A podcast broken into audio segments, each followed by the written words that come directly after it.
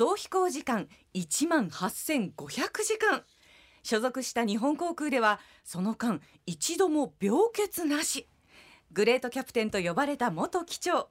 現在は航空評論家の小林博之さんに健康の秘訣を伺います。小林さんおはようございます。おはようございます。今週もよろしくお願いします。よろしくお願いいたします、まあ先週もお話を伺いましたけれども42年間パイロットとして日本航空にご勤務だったんですけれども今はもう操縦桿握ってらっしゃらないですか、まあ、もちろん握ってませんですね。自家用機で空飛びたいなと思われたりすることはないですか？まあ時々ありますけどもう十分飛びましたのでですね、まあ自家用機ですと身体検査さえ受ければ、ええ。と飛ぶことできるんですけど、ええ。まあ他の仕事が忙しいですし、ええ。まあ十分飛んだっていうことで、まあ今のところは飛んでません。今そのそれこそ航空機のトラブルがあったりするともう各テレビ局のね情報番組ニュース番組に引っ張りだこになってる小林さんなんですけれどもだから皆さんもねあのすごく柔和な小林さんの表情をねテレビでご覧になってることもあると思いますがすごく今お忙しいんですねお仕事そうですね、まあいろんな、まあ、国のやはり航空局の委員をやってましたしあと原子力安全推進協会の原発の安全も知ってます。あと経営者とか企業の講演それからあと医療安全ですか？あ医療の安全、はい、はい、そういったことですのでほとんど、まあ、現役の頃と同じぐらい忙しいそうですか、はい。つまりこうトラブルがあった時の危機管理であるとかそのまあトップとしての身の律し方みたいなこと先週伺いましたけど、それっていうのは本当に全部の集大成が飛行機の機長ということですもんね。ある意味ではそうですね、はい、うん命を預かってるわけですからね。あの健康管理でいうと、先ほどね中さん言ってくれましたけど、日本航空にご勤務中一度も病欠がないんですか、はい、そうですね。42年間ですよそうですね。まあこれが多分ギネスに届ければ多分なると思うんですけど、世界で一番健康なパイロットだった。ただあの日本に帰ってきて気が緩んだ時はやっぱり風邪をひきますね。ああしばらく休みになる時は、はい。やっぱり人間ですし、だからおお腹も下す時もありましたよね。日本に帰ってきた時です。帰ってきた時ですね、はいもう乗務中は絶対ないわけですね、だってそれこそ1968年昭和43年に日本航空入社でいらっしゃいますから、はいその当時はずっとこうね長いですよね海外出張なさったら、南回りでヨーロッパ行ったら、ねあのタイだインドだ、えー中東だって寄ってだと。日本に戻ってくれば2週間ぐらいでしょ、まあ長いのはそうですね。はい。えーその間でも健康を崩されなかった。そうですね。なんか秘訣はあるんですか？一つはやっぱり強い目的意識ですね。絶対あの休まないで飛んでやろうっていう、目的意識が支えたと思いますね。でも目的意識があってもね、いや我々アナウンサーの仕事もね、はい。声が大事だから風邪ひいたらダメだよってみんな昔の偉い先輩言ってたけど、なんで風邪ひくんだ？それはお前が甘いからだよって言った人が1週間後風邪ひいてんですよね。ありがちですよね。ありがちなんですけど目的意識だけでは健康を維持できないと思うんですよ。まあ工夫もあったと思うんですけどね、えでやはり一番のはやっぱり国際線で見ますとやっぱり時差との戦いですのでですね。睡眠コントロールですね。睡眠。これが一番大事ですね、はい。あそれでやっぱりあの私はいつでもどこでも寝れるようになったからあのここまで続けたと思うんですけど。でそのためにはあのまず一つはやっぱり朝日を浴びるとまあメラトニンとかセロトニンというそういった睡眠のホルモンが出ますホルモンが出ますね。必ずどこ行っても朝ウォーキングしますね。あもう海外に行かれた時もウォーキングは欠かさない。そうですね朝ですね早朝。日本でもそうですしそれからあとそのぐっすり眠るためにはやっぱりストレスを抱えてたらす当然寝つきも悪くなりますし、それから寝ても途中で目が覚めちゃいますから、寝る前にはストレスを捨てるって言ったらあれですけど、まあ不平不満というのはどうしてもストレスがはい。かかりますからやっぱり感謝ですね、寝る前に。あ今日も一日に感謝。ですね。まあこれも習慣ですのでですねそれと明日のこともやっぱり考えなきゃいけないんですけど、それを考えるんだったら机の上かソファーで考えてベッドに入ったら明日のことはもう考えない。切り替える。切り替えです。ねそうですね切り替えですね切り替えがうまくいかないとそのまま仕事の悩みを抱えたままベッドに入っちゃうから。はいはいこれは経営者の皆さんにもいつも言ってるんですけど、当然経営者ですからいろいろ考えなきゃいけない考えるんだったらソファーか机の上で考えてベッドに入ったらもう何も考え考えない考えるんだったら楽しいことしか考えない。まあ、これも習慣ですので、まあ、私も今どこでもそうですけどベッドに入ったらすぐ寝てしまいますね。あそうですか。でも寝る前にはそうしたくもあっても、うんなんかこう、なかなかそう切り替えってできます？いやできませんよ。私できないからこうなってんだもん。出世しないんだね、もんそうしたい気持ちは山々ですけど。寝る前感謝の気持ちを持つにはどうしたらいいですか、ね。そうです。ね生きてるだけのはありがたいと思ったら生きてるだけで儲けもんありがたいことだ、そうそうそうです。よね、まあ、いろんなあの戦争状態見てきますし、はい。それとパイロットのやっぱり一つの求める資質で失敗してもさらっと忘れてすく前のことを見る。これはフフライト中もそうですね。いろんなちっちゃなミスがあってもさっと忘れてすぐ次のこと次のことって。これは地上の仕事でもそうだと思うんですけど反省は後でゆっくり反省すればいいんですよね。なるほど飛行機乗務してる時に、はい。あの離陸の時あれちょっと失敗したなとか、はい。あさっきちょっと失敗したなって思い続けてたらそれ危ないですよね。それ引きずっちゃうとですね。で飛行機って1分間に少なくとも十数キロ進んできますので。1分間に十数キロ進むんですね。ですからやっぱりそれよりか前行かないと置いてかれちゃうんですよ。ね。だからもう仕事が終わそうから反省すればいいと、そうです。そうですね。仕事中に絶対反省しない、はい、これは地上での仕事もそうだと思うんですね。はあ我々で言うと生放送みたいなもんですかね生放送中に反省しますよね割と でそれ考えずにもう次の先々そうですそうですね。はい次のコーナーのこと考えるとかっていうことですかねね。これはですから空も地上も同じだとその思うんです、ね。精神力がすごいですよね見習いたいですねうんパイロットのお仕事というのはもう健康が一番ですけど健康診断みたいなのが定期的にあるんですよね、はい、そうですね。これは法律で決められていますのでですね。はい。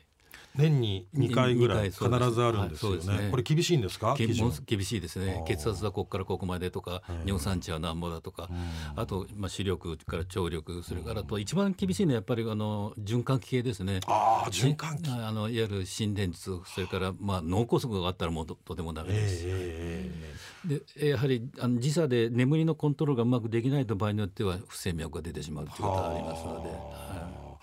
はいでその視力のお話出ましたけれども、63歳まで日本航空で乗務されて、その時まで視力は良かったんですか？そうですね。ただ私も40の中頃ですね新聞読んでこうなったあやっぱ遠くなるんですね。ええ。さあええ。これはいけないと思ってあの今でも訓練してるんですけど結局視力ってカメラのレンズと同じ遠いところと近いところで焦点合わせてるわけね目が自動的にね。羊毛筋っていうその筋力で。ですからあのその筋肉を筋力を上げなきゃいけない。そうですね。これ固まってきますからそれ柔らかくするために近く見たり遠く見たり近く見たり遠く見たりこれを毎日何回かやるんですけど。手元にまあそうですね。2 3 0センチのところを1回見て、ええ。もっと遠くの数メーター先を見る。それを繰り返すそうですね。今でもそれやってますので、うん。ですから今でもあの新聞も読めますし それからあの延期力は1.2と1.5ですか？ええ1.2と1.5でまあち近くも見えますしそれから動体視力がですね、あの高齢者のあのし運転のあ運転のね。あええ。試験やったら一応20代だったですね。今年小林さんは喜寿でらっしゃる。で77 77でらっしゃるでしょ、それでも20代の動体視力だそうったですね。これも訓練ですね。あの電車に乗ってて向こうのコマーシャルというか広告の広告を。の電話番号パッと読むとか。そういう訓練をパイロットの皆さんっていうのは普段おやりになってるんですかね？いや他の人やってるかどうかわからないんですけど、まあ、先輩を見てたらやっぱり視力が衰えるとやっぱりかなりもう技術も衰えるのそれ見てやっぱり絶対自分はそれ視力を落とさない結局人間のその情報を収集する機関っていうのは目からの情報っていうのが80%以上ですよね。8割が目からはないんですね、あ情報。とあと少し耳とかあ、いわゆる食感とかいろいろあるんですけど、ええ。少なくとも情報を収集する機関は8割は目から視力ですのでうんですからやっぱり目は絶対あの最後まで衰えないよっていうこれも目的意識ですね。やっぱりこう健康を維持するっていうのは何のためにこの仕事をしてるのかっていう目的意識をきちっと持つことですね。まあそうそれも一つですね。ルーティンだからってこう漫然と仕事をしてるとダメだってことなんですね。まあそうですね。あの目的意識を持って仕事をするのとそうじゃなくてもう結果が全然違ってきますよね。なるほど、はい。これは耳が痛いなという方多いかもしれませんけれども。それとまああのパイロットのお仕事先週から伺ってる通りで、まあ、その集中力、はい。判断力っていうのが非常に大事だと思うんですけれども、それを維持するにはどういったことが、はい、あの集中力確かにあのし大事なんですけど、一点集中っていうのもあんまり良くないんですよね。はあはあはあもちろん一点集中で細かい仕事あるいはそういうケースもあるんですけど、ええそうすると今度は勘違いとかですねあ思い込みというそういったヒューマンエラーがありますので。で私もパイロットの後輩たちには一点集中してしまう人結構いるもんですからそうするとやっぱり首を動かせって言うんですよね。ほうほうほうほう。人間のその意識の焦点っていうのは大体目の焦点と同じですよね。はい。で首を動かせば当然見る場所が変わるわけですね。ですからそそれとあとこれもあの目的意識と危機意識ですね、うん。あのそうすると集中力も高まってきます。自分は何が必要かっていうと、あるいはこんなところにはリスクがあるんじゃないかっていうと、そこでこう身も渡しますね。もちろん耳も必要ですけど。集中力と言いながら本当に一点集中はやっぱりリスクがあるってことなんですね。そうそうなんですよね。視野を広げなきゃいけない。そうですね。首を動かす。はい、でよくあの離着陸の時には100%集中するんですかって言われるんですけど、100%集中しちゃダメなんですよね。ダメなんですか？もちろん何もなければそれで、うぴったしいくんですけど、そこでやっぱりすぐ風が変わったとか何かあった場合は対応できませんですからきゃいけない。20%ぐらいはやっぱりあの遊びって言ったら失礼ですけど余地を残さないといけない。余地を残さないと対応できないんですよね。僕はあ。のテレビの番組をやってる時にもう10年くらい前になりますけど、あのい一応今新しい、まあ、最新鋭ではないけれども、ボーイング777トリプルセブンという飛行機のシミュレーターに乗せてもらいましてね、うですこれか。その時にね、着陸ねあの全然できなくって僕機長席に座らせてもらったんだけど副操縦席に座っている本来は機長をおやりになってる方が最後にちょっと修正して降りることができたんですけれどもあのパイロットの方って特にその着陸の時ってやらなきゃいけないタスクすごく同時にいっぱいきますね。そうそうですね。エンジンを水力を変えなきゃいけないとか、操縦桿もそうだし無線更新もそうでしょ。そうですね。あと場合によっては客室乗務員のアナウンスとか、あの客のそういうことも聞いてるんですか？そうですね。聖徳太子ですねパイロットって。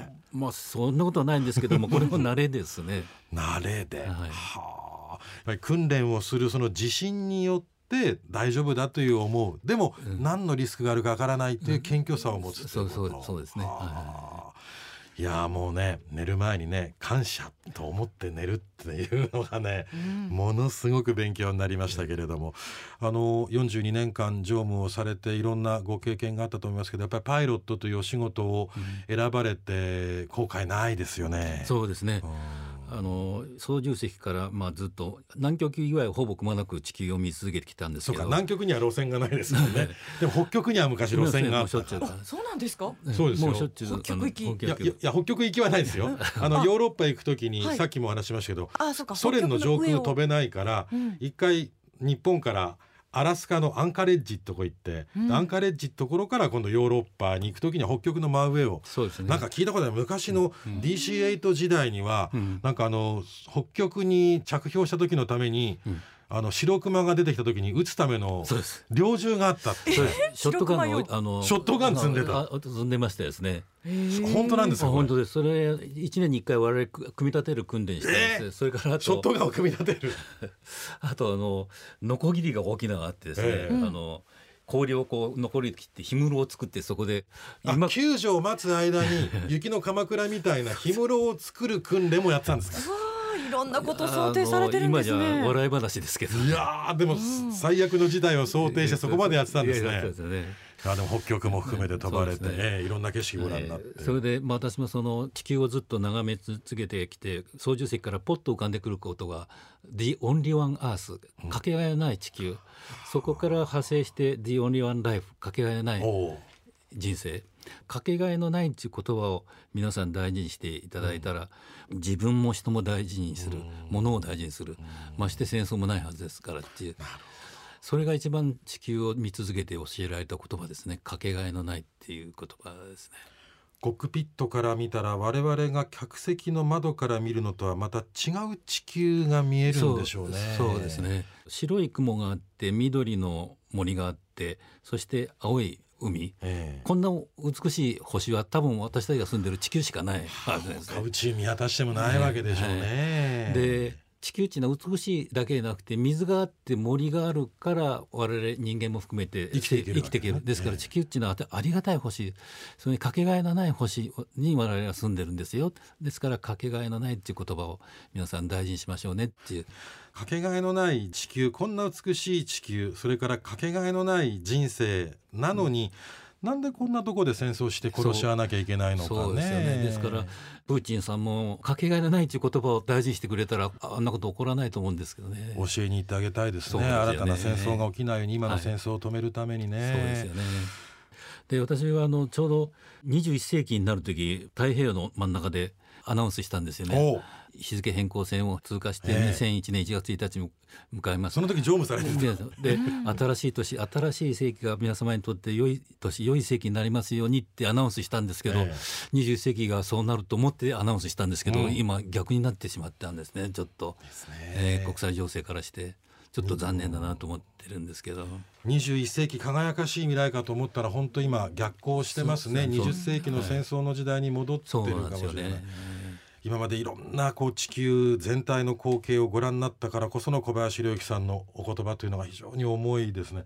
まだまだお話伺いたいんですけれどもお時間が来てしまいましたのでまた改めてぜひお話伺いたいと思います、えー日本航空の元機長現在航空評論家小林良之さんでした。どうもありがとうございました。ありがとうございました。ありが。とうございました